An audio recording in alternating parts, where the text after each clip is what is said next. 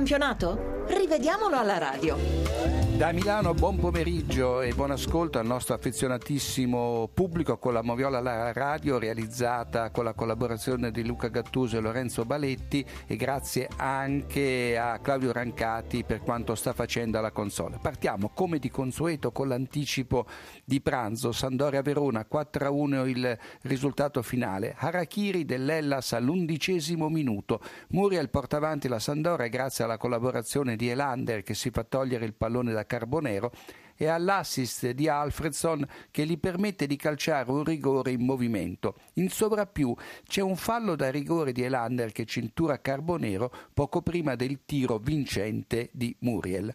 Al 35 Marquez al centro dell'area di rigore respinge tra spalle e braccio una punizione di Eder con il braccio che si alza a protezione del viso. Non è, non può essere rigore, l'arbitro Mariani non fischia nulla e fa bene. Splendido il terzo gol della Sandoria alla fine del primo tempo con un assist spettacolare di Edera Soriano che parte in posizione ampiamente regolare sbucando alle spalle dei difensori scaligeri, in particolare di Pisano. Regini e Carbonero sono in fuorigioco ma non partecipano all'azione, quindi gol bellissimo e regolarissimo. Al 58 sul punteggio di 4-0 per i Doriani l'arbitro non interviene su un fallo di Moras su Muriel che valeva il rigore. Qualche dubbio anche su una strattonata di Cassani a Siligardi appena dentro l'area della Samp che sfugge all'arbitro ma non alla Moviola.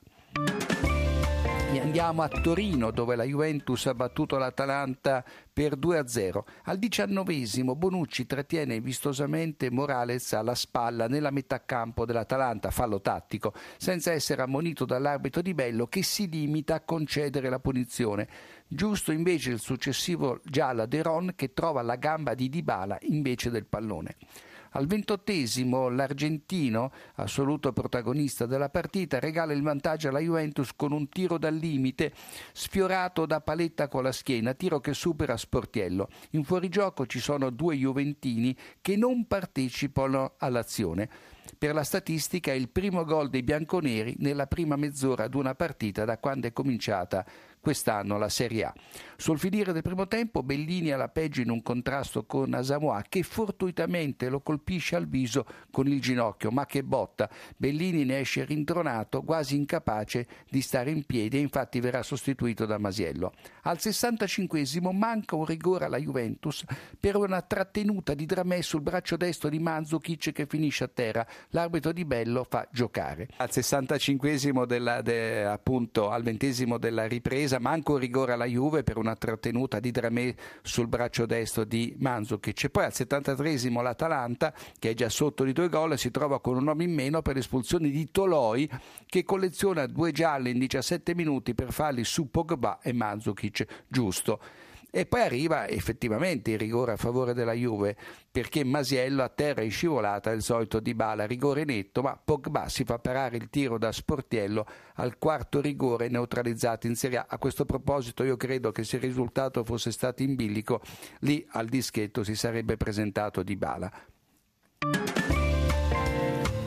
Passiamo a Milan-Sassuolo 2-1 con l'esordio di Pierluigi Donnarumma, poi si è scoperto che Pacchiarotti esordì nel Pescara eh, a 16 anni, 6 mesi e 10 giorni, quindi un mese e 20 giorni prima di Donnarumma, che però è stato il più giovane a essere schierato in porta fin dal primo minuto e al sesto minuto e 15 secondi la prima parata di Donnarumma in Serie A su un tiro di Laribi che rimbalza in terra prima di finire fra le braccia del sedicenne portiere. A metà del primo tempo Magnanelli spinge Circi oltre il fondo del campo davanti all'addizionale Valeri senza preoccuparsi del pallone. L'arbitro fa giocare, manca una punizione al Milan, una specie di corner corto. Al ventinovesimo la svolta della partita di cui si è parlato durante l'intervista a Di Francesco.